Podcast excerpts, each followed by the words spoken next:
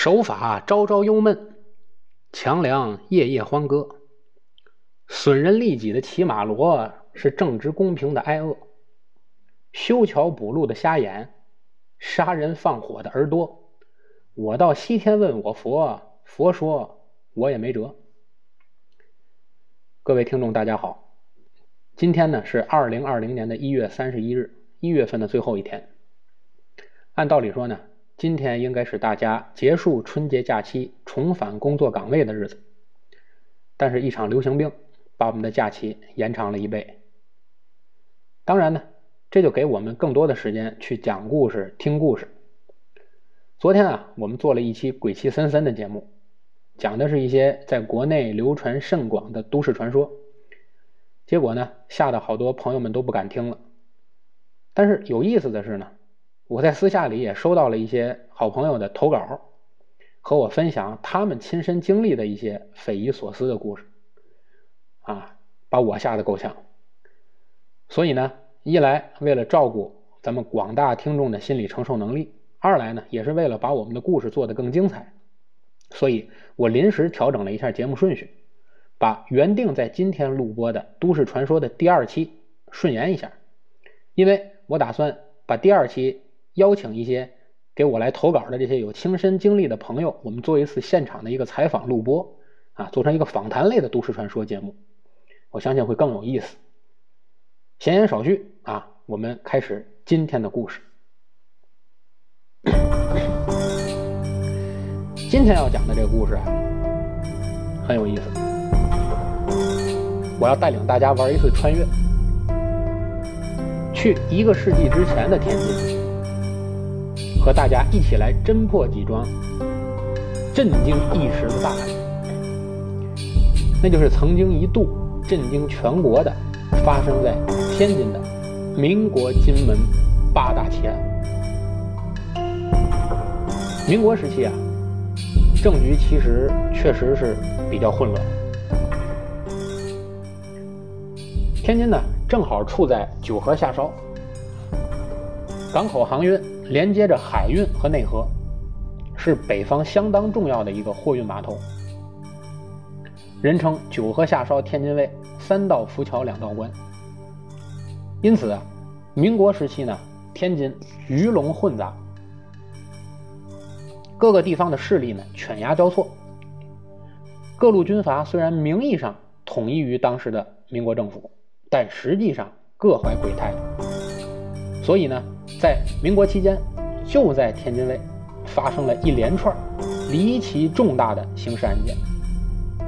这些案件情节离奇，跌宕起伏，而且很多故事都反映了人性的善恶、世态的炎凉。于是呢，就被当时著名的相声大师张寿臣改编为八段长篇单口相声，在茶馆里表演。据说当年啊。张寿臣在茶馆讲述民国八大奇案的时候，万人空巷，一票难求。后来随着时代的变迁，中间又夹杂着老艺人们的相继离世，还有我之前讲过的相声界内部的这些恩怨、门户的观念，很多故事的文本就逐渐失传了。即使后来呢有人去做了相关的整理和改编，但是也没有任何演员完整的说过。八大奇案全本的八大奇案。今天呢，由于节目的时间限制，我们也不可能按照原本把八大奇案都讲一遍，可能呢估计就得讲到明年春节了，是吧？所以，我们今天争取用两到三期节目为大家一口气儿把八大奇案的梗概串讲一遍。我相信，即使是串讲，也足够精彩。先说说八大奇案究竟是哪八个奇案？第一个，白松卫坠楼，又叫枪毙杜孝山；第二个，杨三姐告状；第三个，血溅佛堂；第四个，枪毙刘汉臣；第五个，鬼市人头；第六个，枪毙曲香九；第七个，双烈女；第八个。相失奇案，咱啊别着急，一个一个的来。先说说这个白宗卫坠楼。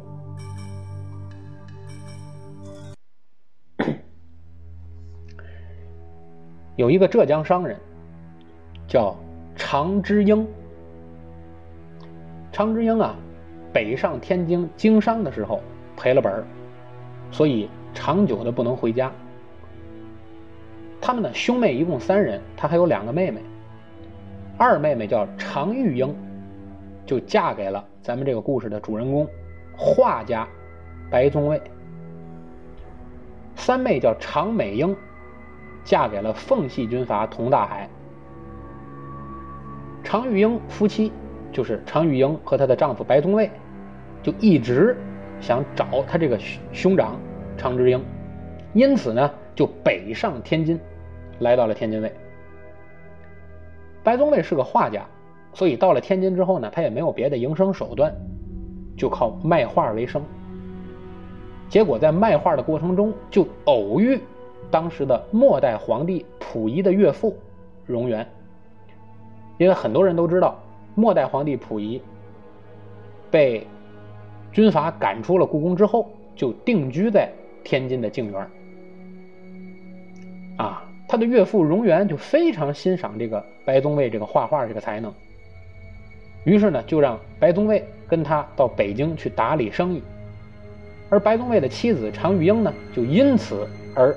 暂留在天津，结果祸事就从这开始了。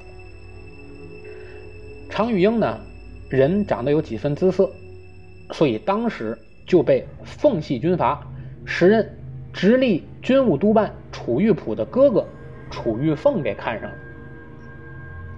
楚玉凤可是个大坏蛋，他在天津制造了多起连环强奸杀人案。而且最要命的是，他还有个狗腿子，就是当时天津慈善机构八善堂的头目杜孝山。这个八善堂啊，名义上是一个慈善机构，实际上背后没少做坏事儿白宗卫在北京卖画，回来之后就发现妻子没了，于是呢，托朋友找路子，就说妻子上哪儿去了呢？有人说，最后看见他妻子出现的地方就是杜孝山的八善堂。白宗卫到八善堂去找他妻子，啊，结果就被杜孝山打出门外。白宗卫心里憋气啊，一个画家手无缚鸡之力，也没什么本事，悲愤之下，就用白纸写了一首小诗：“宗卫提笔泪不干。”信城当地检察官，贪赃枉法不公断，后辈儿孙我一般。他写完了这首小诗，把这个白纸条塞到了自己的胸前，就一气之下从天津中原公司，也就是今天的天津百货大楼楼顶跳楼身亡。事后，天津的大小报章。均报道说，白宗卫的死和楚玉璞、杜孝山有关。杜孝山没办法，就花了三千大洋贿赂了当时的报刊杂志的这些主笔，于是当时的舆论就瞬间来了个一百八十度的大转弯，就说白宗卫精神病患者，眼看这个事儿就要不了了之。结果，我们前面提到，末代皇帝溥仪的岳父。荣源知道，荣源知道白宗卫死了，就立志要给白宗卫伸冤报仇，于是就找到了当时天津高等检察官彭斌。彭斌说呀，给他出了个主意，让荣源在天津警察厅新厅长上任的时候去拦车鸣冤。结果这个世界上的事情就有这么巧的事儿。荣源拦住了这个新上任的天津警察厅厅长的车。这个厅长是谁呢？正是死者的大舅子常之英，就是我前面说的，在天津经商赔本不能回家，常常玉英夫妻来找他的这个常之英。后来得知这个常之英啊做生意赔了之后呢，就结识了张家口的一个土匪，叫叶长发。在叶长发的诓骗和帮助之下呢，也成了土匪。后来呢，就逃往张家口，结果就被土匪中的一个女匪首，外号叫小金鱼儿，给看上了。哎，结果就跟小金鱼儿最后成亲了。结果呢，常之英也一心想尽快的找到自己的两个妹妹，于是，在当时的江南地区就巧遇张作霖的外甥。叫夏小明，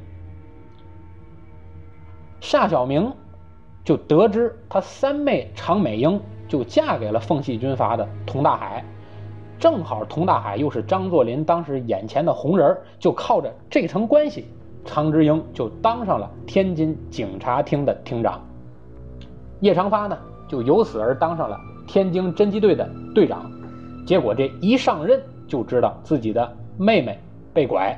妹夫自杀，常之英惹不起直隶督办楚玉璞，也抓不到已经潜逃的楚玉凤，所以只能泄愤于杜孝山。正好又加之当时逃出杜公馆的常玉英得知自己丈夫自杀之后，就殉情了。常之英悲愤之下，决定公开枪毙杜孝山。结果在法场行刑之后，常之英的妻子小金鱼儿现身人群中。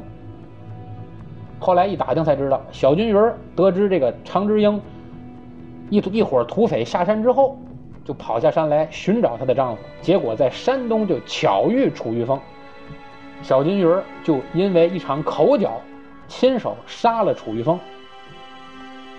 报应从头啊！结果，大仇得报。这个故事呢，后来很多相声演员也有完整的演绎，所以大家如果想了解这里的细节，可以去网上来搜一下白宗卫坠楼的故事，啊，非常精彩，推荐大家听一听。我要跟大家讲的第二个故事，叫杨三姐告状。这个故事啊，发生在一九一八年的农历三月十四日，河北省滦县店子村这一天早晨，杨家的三丫头早早起床收拾院子，正等着做早饭。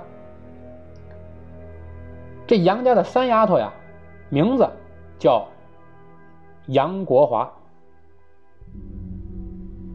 今年呢。十七岁，又机灵，又能干活。村里呢，很多人就管他叫三蛾子，或者叫杨三姐。杨三姐刚起床没一会儿，忽然有人就啪啪啪叩打这个门环。啊，在农村，如果有人这么快速的打门，准不是好事不是急事就是丧事果不其然，打开门以后，一个中年的男子过来送丧报。说是刚刚嫁给高家的杨二姐突然暴病而亡，要求娘家派人前去收尸吊唁。杨三姐听到自己的姐姐杨二姐死了这件事儿，怎么也不敢相信自己的耳朵。这杨家的二丫头杨二姐跟这沈家庄的高财主家的六儿子高占英自幼定的就是娃娃亲，这结婚没多久，好好的一个大活人怎么就死了呢？但是，伤心归伤心，婚丧嫁娶这种大事不能耽误。打发走发丧的人，杨三姐哭着进屋，把这事儿就跟她娘说了。娘俩听完是抱头大哭。如今，三姐这个杨三姐的父亲和这哥哥远在烙亭，给人正在给人家扛苦力扛活呢，一时半会儿也回不来。家里没有男丁。杨三姐哭了一阵儿呢，没办法，一边呢打发人给远在烙亭的爹和哥哥送信，一边搀扶着老娘去给姐姐杨二姐吊孝。到了高家，就见着他二姐的尸体冷冰冰的躺在床上，娘俩扑上去就哭。姐夫高占英在一边一边劝慰一边介绍说：“二姐昨天晚上突然就闹了血崩症，虽然请了村里的郎中，可是医时罔效，还是撒手人寰了。”杨三姐痛哭之时呢，抓起二姐的手，却见二姐的右手被包扎着，而且布上有明显的血迹。再仔细一看，杨二姐这个嘴角好像也有没擦干的血迹。再一摸二姐这个身下，全是石灰，而且石灰中明显有被捂干的血水。杨三姐当时心里就产生了疑虑。高家人也不傻，发现杨二姐、杨三姐好像对这个事儿产生疑虑了，就赶紧让人把她拖走，不让她再有机会靠近杨二姐的尸体，而且赶紧就把杨三姐的尸体匆匆掩埋。杨三姐呀，回家之后就怀疑这个姐姐是被人害死的。回到家中左思右想，但是没有证据。赶巧有一天，沈家庄有人去赶庙会，经过了甸子村，从门前就看见了杨三姐，就跟杨三姐说：“你姐不是好死的，是被老高家的六小子高占英给害死的。”村里好几个人都听到当晚你姐和你姐夫打架，后来几声惨叫，就没音了。杨三姐听罢，联想起自己去给姐姐奔丧当日看到的情景，就坚信姐姐肯定是冤死，于是就下定决心给姐姐伸冤。杨三姐一个农村人，不会写状子，不会写字啊。就求人代写了状子，于农历的四月初三，跑到滦县衙门去告状。受理案件的呢是滦县的代理县长，叫牛成。牛成呢是毕业于政法学堂的，学的是法律，但最大的兴趣就是捞钱。看到了诉状啊，就决定要敲诈高家一笔，于是先以无凭无据为由。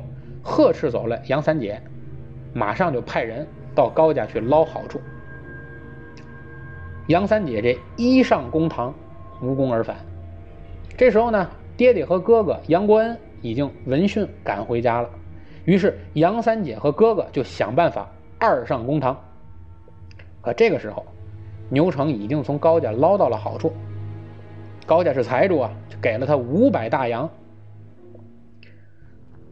吃人嘴短，拿人手短，收了人家的钱，他就得替高家办事儿。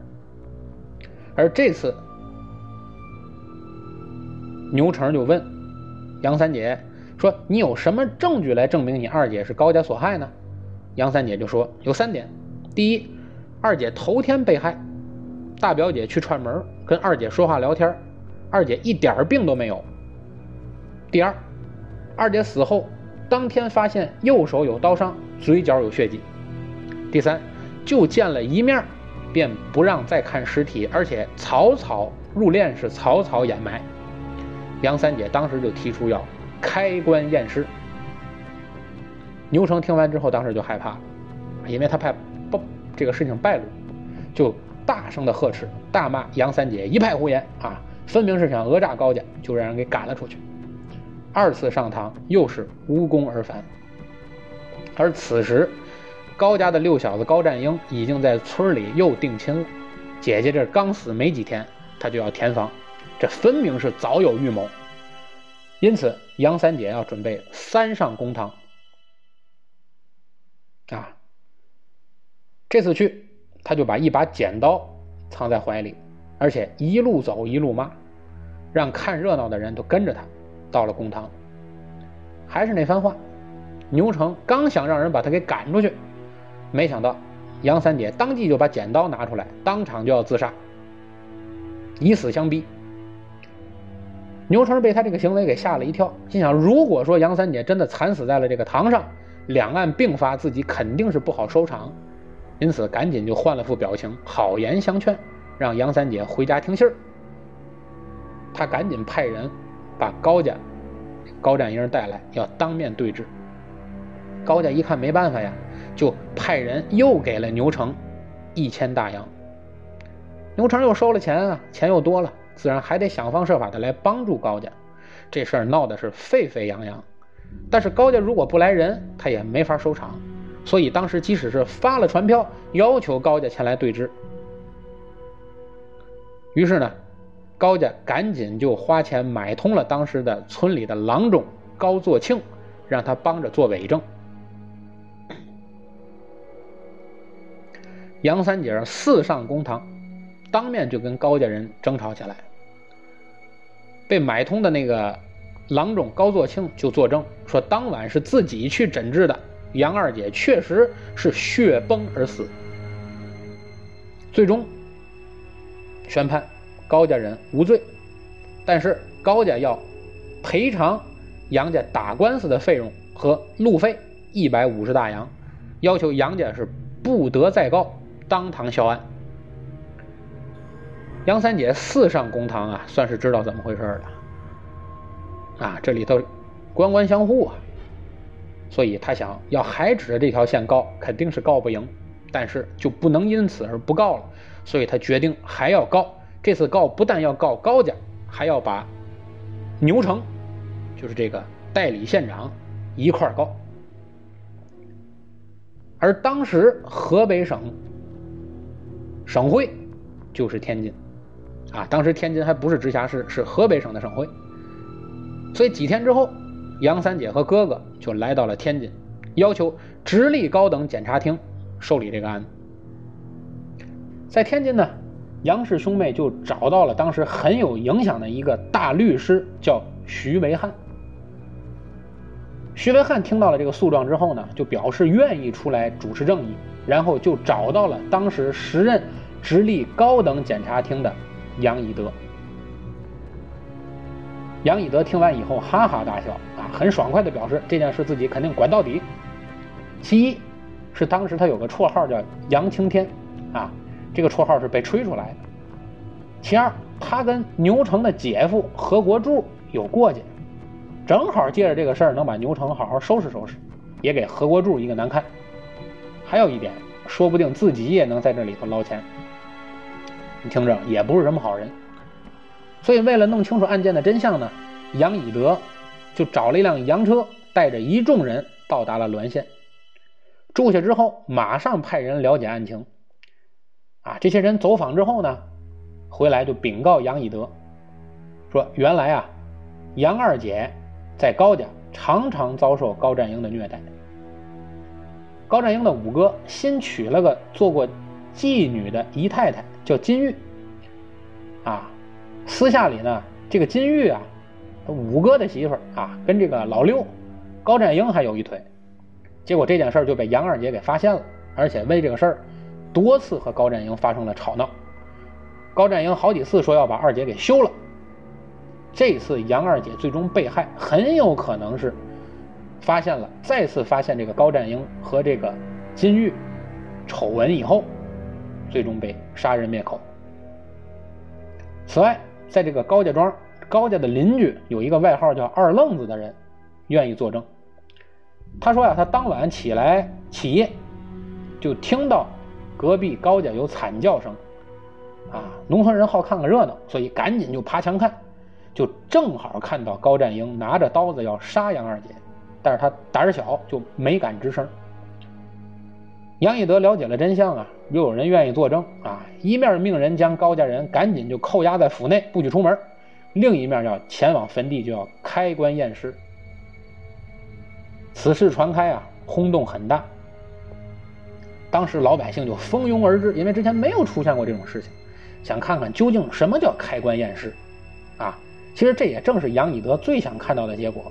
因为他想让人们看看，古有包青天，今天有个杨青天在这主持正义。七月初二，开棺验尸，现场被围的是水泄不通。坟地上呢，就搭起了个凉棚，工匠就挖开坟墓，抬出棺材，打开棺材以后啊，臭气熏天。此时这个杨二姐因为是七月份的，尸首已经开始腐烂了，而且经过检验。杨二姐的尸首上有多处刀伤，下腹左部有刀伤一处，长一寸二；下腹中部有刀伤两处，长两寸多。但是这两处刀伤都不足以致命。啊，法医一摸杨二姐这个随葬的这条裤子，在这个裆部全是石灰。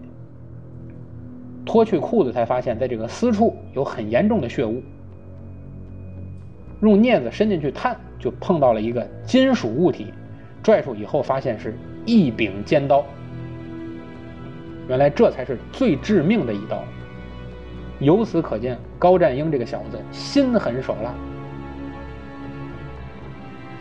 高占英当年呢就读于滦州师范，啊，还有点文化。就本来以为。这招啊，没人识破，没想到天网恢恢，疏而不漏。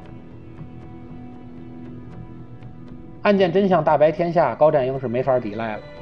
啊，杨以德呢，就赶紧命人当场将收受贿赂的牛成胖揍一顿，然后将这个高占英及其家属押往天津宣判。宣判结果，高占英死刑，而且凡是。帮着做伪证的或者参与此案的人，也都各自定罪。事后呢，杨以德狠狠地敲诈了高家一笔，而且在报纸上纷纷报道说他是青天大老爷。杨以德也算因为这个事儿名利双收。杨家兄妹啊，害怕高家花钱，到最后买这个高占英无罪，因此就留在了天津继续打工。啊。没事儿，兄妹俩就往报社跑，让报社报道这件事儿，用舆论去压杨以德。结果杨以德虽然收受了钱，最终在舆论的压力下也没有办法。最终在一九一九年的十月六日，高占英被判绞刑，这件事情才算真正的落幕。这是我给大家讲的第二个天津奇案，民国奇案，杨三姐告状。后来呢，杨三姐告状的故事还被改编成了评剧，啊，在河北省一带是广为流传。大家比较熟悉的、著名的，后来就是老年以后啊去转行演小品的，年轻时是评剧演员的赵丽蓉老师，也是参演过杨三姐告状，而且也就是在杨三姐告状中一炮成名。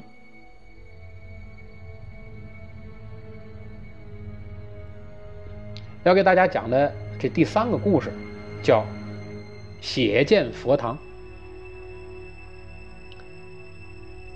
北伐战争以后啊，一度风光无限的五省联帅孙传芳被打的是落花流水，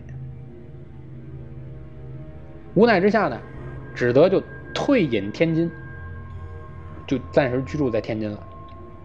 今天的天津还能找到孙传芳的故居。数年以后，同样当时隐居在天津的原国务院总理、皖系名将靳云鹏，就看见这个孙传芳啊心绪烦乱，无所适从，当时就规劝他要皈依佛门。因此呢，在这个靳云鹏的劝导之下，孙传芳随后也就投身佛门，法号智圆。不仅如此。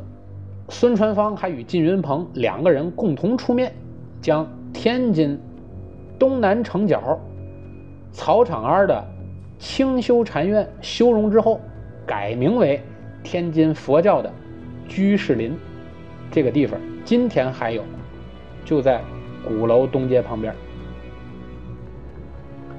由靳云鹏担任居士林的林长，孙传芳担任副林长，并规定每星期日。居士们要来居士林念经，由复明法师主讲。由于呢，靳云鹏和孙传芳这两位人物曾经显赫一时，因此呢，当时就吸引了很多信徒。最多的时候呢，前来参加诵经活动的居士就达三千多人。但是，两年之后，一向安静的居士林里，啊。突然就响起了几声枪声，大名鼎鼎的孙传芳中弹倒地，当场毙命。孙传芳在众目睽睽之下被人开枪打死，这在当时绝对是一个特大新闻。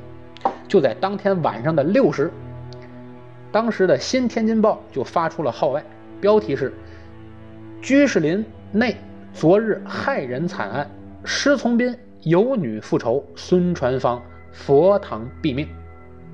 转天，天津、北平和上海的各个报刊均以头号字。标题刊登了这一消息，全国为之轰动。而更令人吃惊的是，刺杀这位前五省联军统帅的，竟然是位女刺客，而且也是居士林的一位女居士。这是怎么回事呢？事后，社会上也是对此议论纷纷啊，有的说是报前仇的，有的说是桃色纠纷的，一时是纷纷扰扰。喧闹不已。据后续报道，这位女刺客名叫施剑翘，她自称是为父报仇。啊，想说明这件事儿，咱们就得往前倒。一九二五年，张作霖的奉系军队大举南下，孙传芳呢，当时是率领东南五省联军来抵抗。两军交战的时候，互相厮杀，肯定是不免有人战死，有人被俘虏。这原本其实是一件司空见惯的事但是孙传芳在其中一件事上做的有点出格了，那就是对待山东军务帮办将奉系第二军的军长施从斌被俘的这件事上。施从斌啊，可是北洋军阀的旧人，老人了，有资历。他的兄长施从云在清末的时候就是冯玉祥的密友，而且一起搞过滦州兵变。后来呢，因为失败，施从云就被杀了，也是一位为革命而捐躯了的先烈。本来这军阀之间打来打去，将领被俘也是常事儿，但一般情况下，大多就罚酒三杯，然后就给放了，因为毕竟都是北洋军阀体系。但是也不知道这次。孙传芳是怎么想的？他居然下令把原先自己的老同事，同是北洋军阀的奉系师从斌斩首。注意啊，师从斌可不是以当时通常军队的方法枪毙的，而是用古代刑罚的极刑斩首。不仅如此，孙传芳还下令将施从斌人头挂在安徽。蚌埠车站上，这件事做的实在是太过分了。死讯传来啊，施从斌的女儿施剑翘悲愤不已，而且立志要为父亲报仇。刚才说过，施从斌的哥哥叫施从云，其实这个施剑翘的生父是这个施从云，而由于施从云兵变被杀。就过继给了这个弟弟施从斌。当时呢，这个施剑翘还是一个弱女子，就想要对这个孙传芳这样的军阀要报仇。但是他想对孙传芳这种一手遮天的人报仇，对于一个弱女子来说这是不现实的。所以呢，最一开始施剑翘就把复仇的希望就寄托在他的堂兄施忠诚身上。但当时，施中诚已经担任了烟台警备司令的要职，你就已经做官了啊！你让他去刺杀孙传芳没有可能，他也不想因为这个而耽误了自己的锦绣前程，因此对这个事儿表示很冷淡。施剑翘一怒之下就断绝了和这个时任这个烟台警备司令要职的这个施中诚之间的这层兄妹关系。数年之后。施剑翘又结识了他堂兄在保定军校的同学，时任阎锡山晋绥军谍报股长，叫施进公。施进公啊，刚开始对这个施剑翘就表示同情，并且答应帮他报仇雪恨。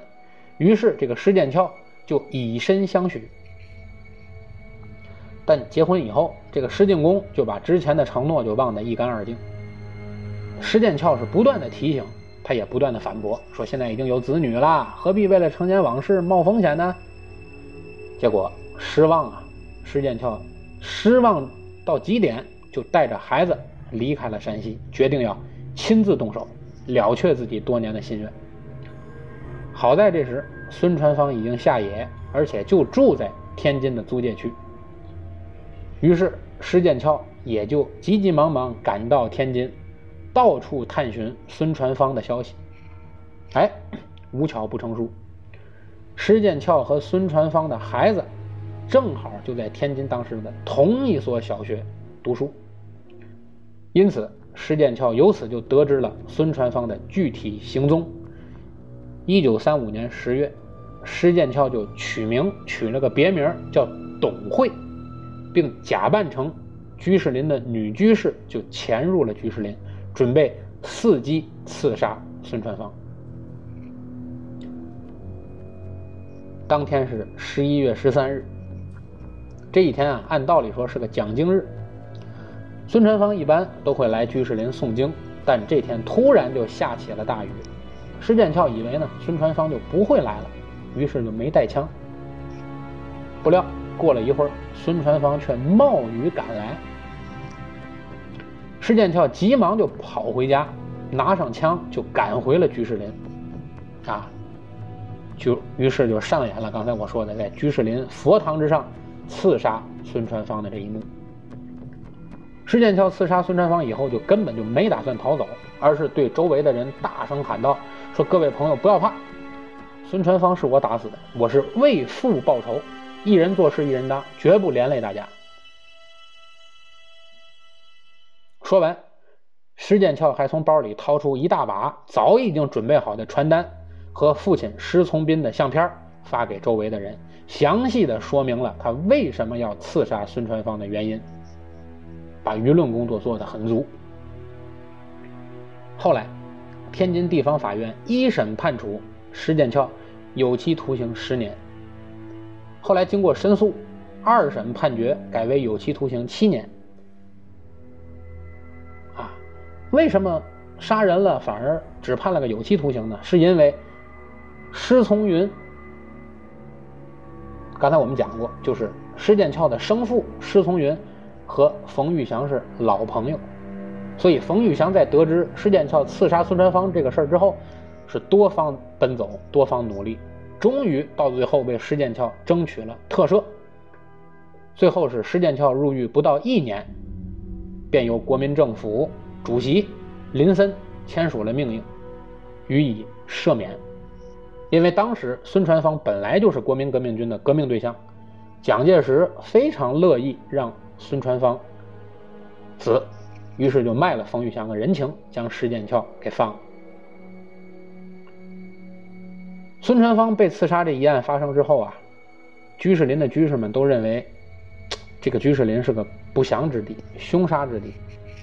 于是这个昔日车水马龙的佛门圣地，从此就冷冷清清、一蹶不振。但是这个建筑一直保存到今天，而且依然叫天津居士林。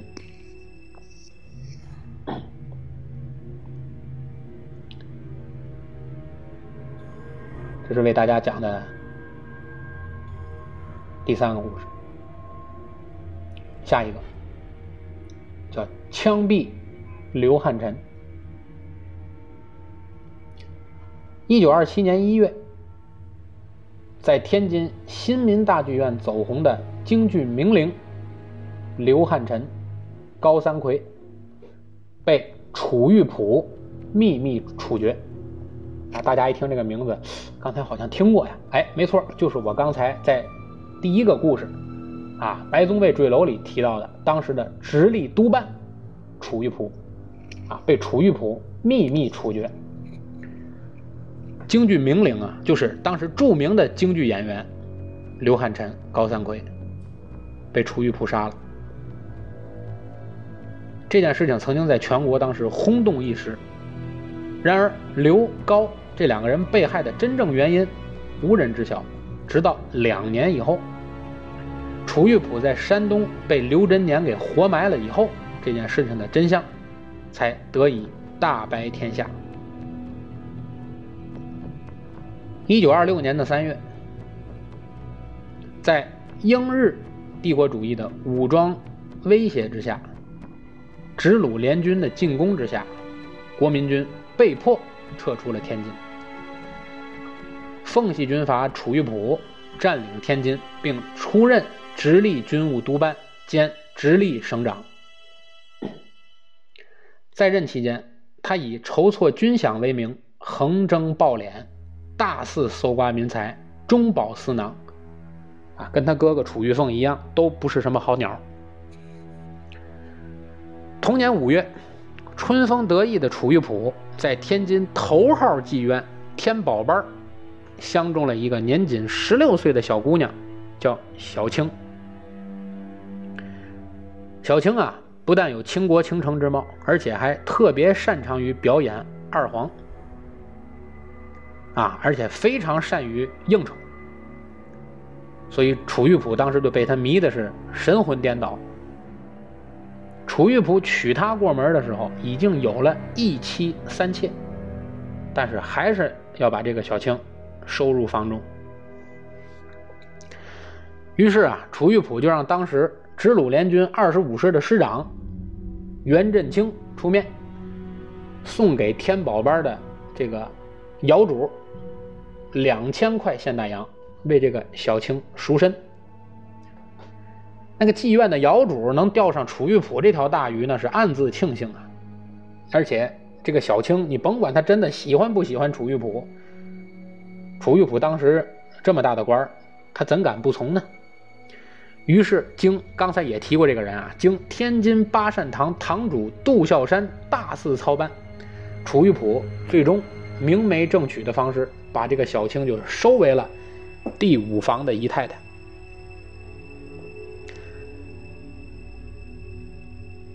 婚后啊，这个小青虽然过着衣来伸手、饭来张口的忧郁生活，但是精神上非常空虚，啊，再加上所有的日常生活都有一定规矩，丝毫也不能由他做主，所以就像被关在笼子里一样，啊，你想他妓女出身啊，他闲不住啊。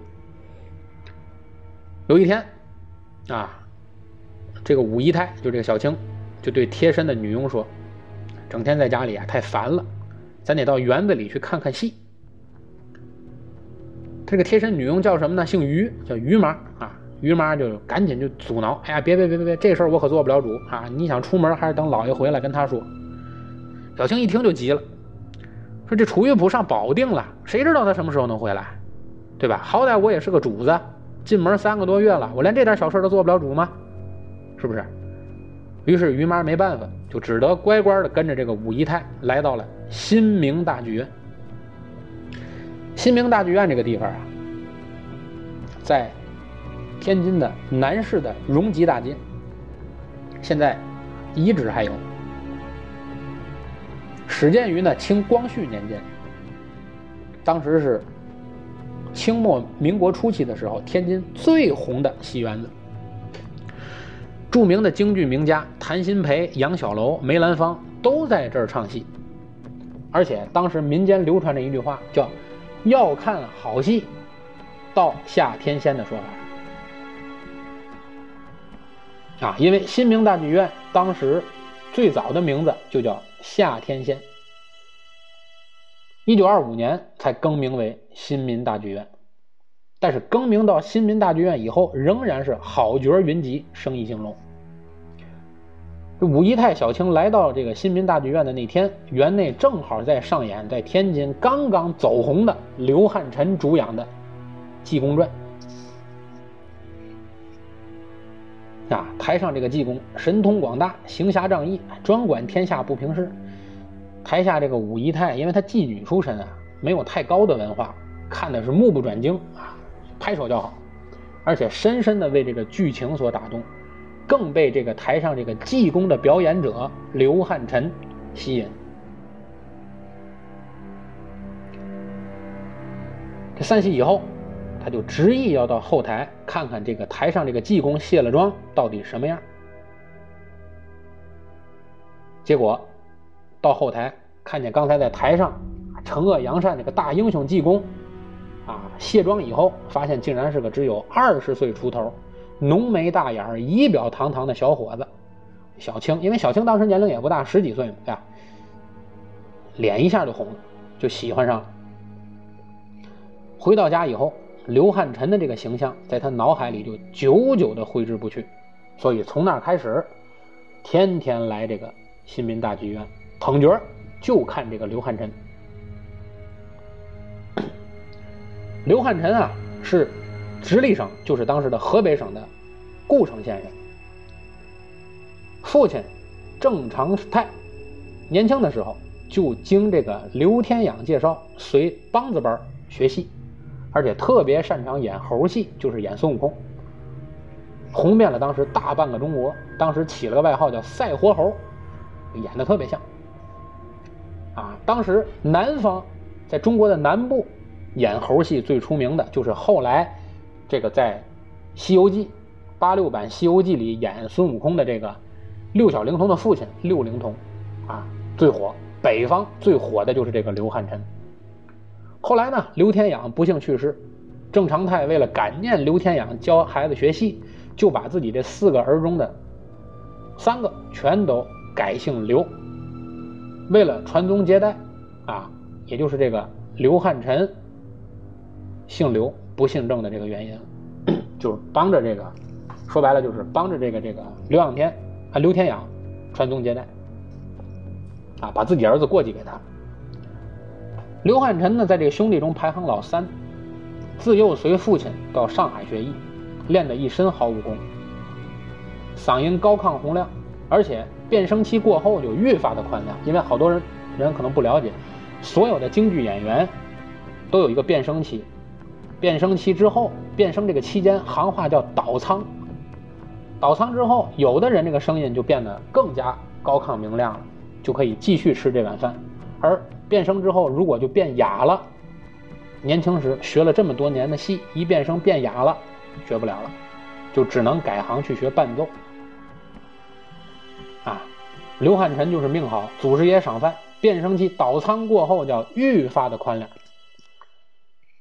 刘汉臣呢，天资聪颖，悟性极高，再加上刘汉臣的父亲督学严厉，所以刘汉臣的技艺是进步神速。十几岁的时候就加入了上海的南市九亩地的新舞台班，文能唱，武能打，没几年就从龙套升为主角。尤其是在他演的这个《卧薪尝胆》里的几手绝活，为当时的戏园子招来了满堂的座。而且这个人还拉的一手好胡琴，啊，胡琴就是京剧里的主要伴奏乐器，就是京胡。十六七岁的时候演这个《花子诗经》，就能在台上自拉自唱，很厉害。这面对当时这个武义太小小青的这个热情啊，已经有家室的刘汉臣始终是洁身自爱。可是当时戏班子里头有一个二路的演员。啊，汪派老生叫高三魁。高三魁和这个刘汉臣是把兄弟啊。这个武义太小青到后台玩的时候呢，别人都躲得远远的，因为大家都知道这个人啊本身妓女出身，而且又是直隶督办的小老婆，所以很多人对他就是敬而远之。唯有这个高三魁就觉得这这小姑娘挺有意思啊，知妻未脱啊，就聊得来。所以呢，两个人呢就真诚相待。而且这个小青到了后台之后呢。觉得这个东西也新鲜啊，摸摸这个，问问那个。这个高三魁总是不厌其烦的跟着他啊，给他讲。后来呢，这个小青想学一段老生戏，高三魁就教他唱这个《甘露寺》里的这个“劝千岁杀字休出口”这一段，还把这个唱词儿写在纸上，让他照着学。有一次呢，这个武姨太说想要一张刘汉臣的演出剧照做纪念，高三魁当时想都没想，就背着刘汉臣。拿了他的一张卧薪尝胆的宣传照给他，可是高三魁万万没有想到，就是这张不经意间给武姨太的这张照片，给他和刘汉臣惹来了杀身大祸。新民大剧院啊，这个成班这个班主叫赵广顺，他和刘汉臣的父亲呢本身就有师徒之谊，在得知刘汉臣的这个情况之后呢。说当时在南方唱的不得了，红啊，红透了的角儿。赵广顺就当时亲自亲往上海，请他到天津来演出。进京以后，刘汉成在新民大剧院就一下就一炮走红，连演三个月是，一直就是场场爆满。而且要不是说北京第一舞台和新民大剧院这么多年来一直有业务往来，赵广顺是不可能轻易让刘汉臣去北京唱的，啊！但是没想到，这刘汉臣去这个北京第一舞台演出，这一去。就再也没回来。一九二七年一月一日，元旦，赵广顺带着刘汉臣、高三奎就到北京的第一舞台去演出。楚玉璞的武义泰得知这个消息以后，啊，就忙跟着刘汉臣风风火火的让人力车追到了老龙头火车站，就是今天的天津站，被天津人称为东站啊，当时叫老龙头火车站，为他送行。不怕没好事就怕没好人。武姨太和这个刘汉臣、高三奎之间这种纯洁正常的友情，就被当时一些专门捕捉明灵绯闻的这些小报，就当时这些狗仔队，就添油加醋的大肆渲染，就硬生生的制造了一出当时轰动京门的桃色新闻。楚玉璞从济南回来，刚进天津就听说了。啊，这这这哪能压得住火，是吧？结果就开始查这个武姨太，结果就从武姨太的梳妆台的抽屉里就找到了前面高三奎送给武姨太的这张刘汉臣的演出剧照。于是楚玉璞就追问这个于妈到底是怎么着，结果于妈也不敢瞒着，就把这个武姨太上街看戏，后台找这个。刘汉臣、高三奎的经过就一五一十的跟这个楚玉璞说了。楚玉璞听完以后火冒三丈，啊，就跟这个武姨太就打起来了。结果这这个武姨太也不示弱呀，我们纯洁的友谊，对吧？没什么。但是两个人是越说越急，越说越急，到最后楚玉璞就露出了他土匪的本性，掏出手枪来，砰砰两枪。十六岁的小青。就香消玉殒。一月八号，在江苏的楚玉璞给在京直隶军警督察处的处长严大森发来密电，要秘密逮捕刘汉臣、高三奎，要就地正法。厉大森接电以后不能不听啊，就命人前往北京第一舞台，将刘汉臣、高三奎通通押解回到天津。戏班的班主当时一听说这个刘汉臣和高三奎被被逮了，一方面花银子走门路设法营救，一方面电报告知刘汉臣在上海的母亲。刘汉臣的母亲可不是一般的老太太，在梨园界是享有很高的威望。于是他他妈一听这个事儿，为了救孩子，就赶紧坐车到了北京。求助于当时京剧界最有名望的大师梅兰芳。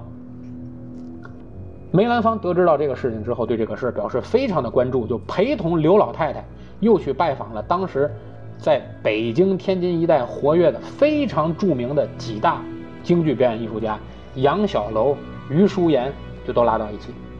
最后大家联名给楚玉璞的同乡、同党、同僚。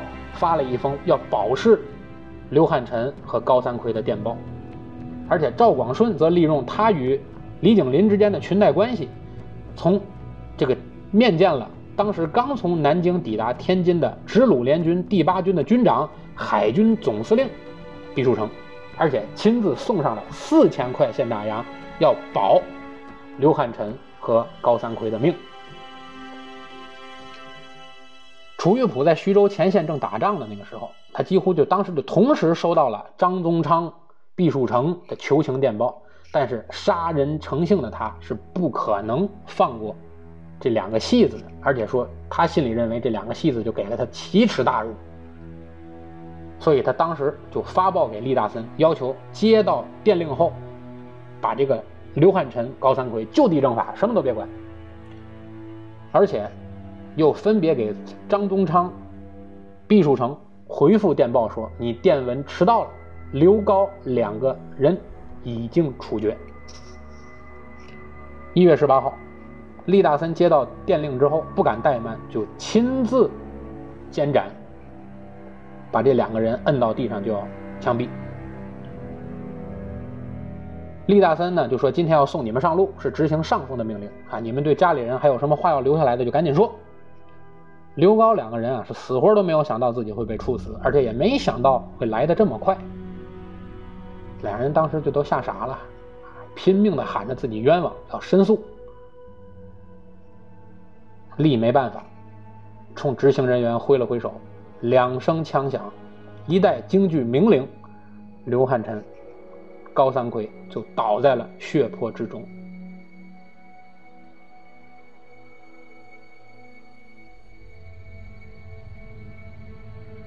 啊！结果这两个人死了之后，社会各界纷纷向当局提交了抗议书，因为这两个人当时在京津一带挺著名，尤其是刘汉臣。但是在楚玉璞的疯狂镇压之下，这起冤案最终是销声匿迹。直到一九二九年的八月，楚玉璞在山东被旧部刘真年给活埋了以后。在天津的申，在上海的《申报》、《新闻报》和北京的《京报》等全国各大报纸，才陆续将我刚才说的这个故事的真相昭告天下。啊，这就是当时名动一时的枪毙刘汉臣。那么，由于时间关系，民国奇案我们先上啊，就先录到这里。请，如果大家喜欢的话。欢迎继续关注，后面还有几个民国奇案，我们放在下啊这个民国奇案的下部里继续为大家来播讲。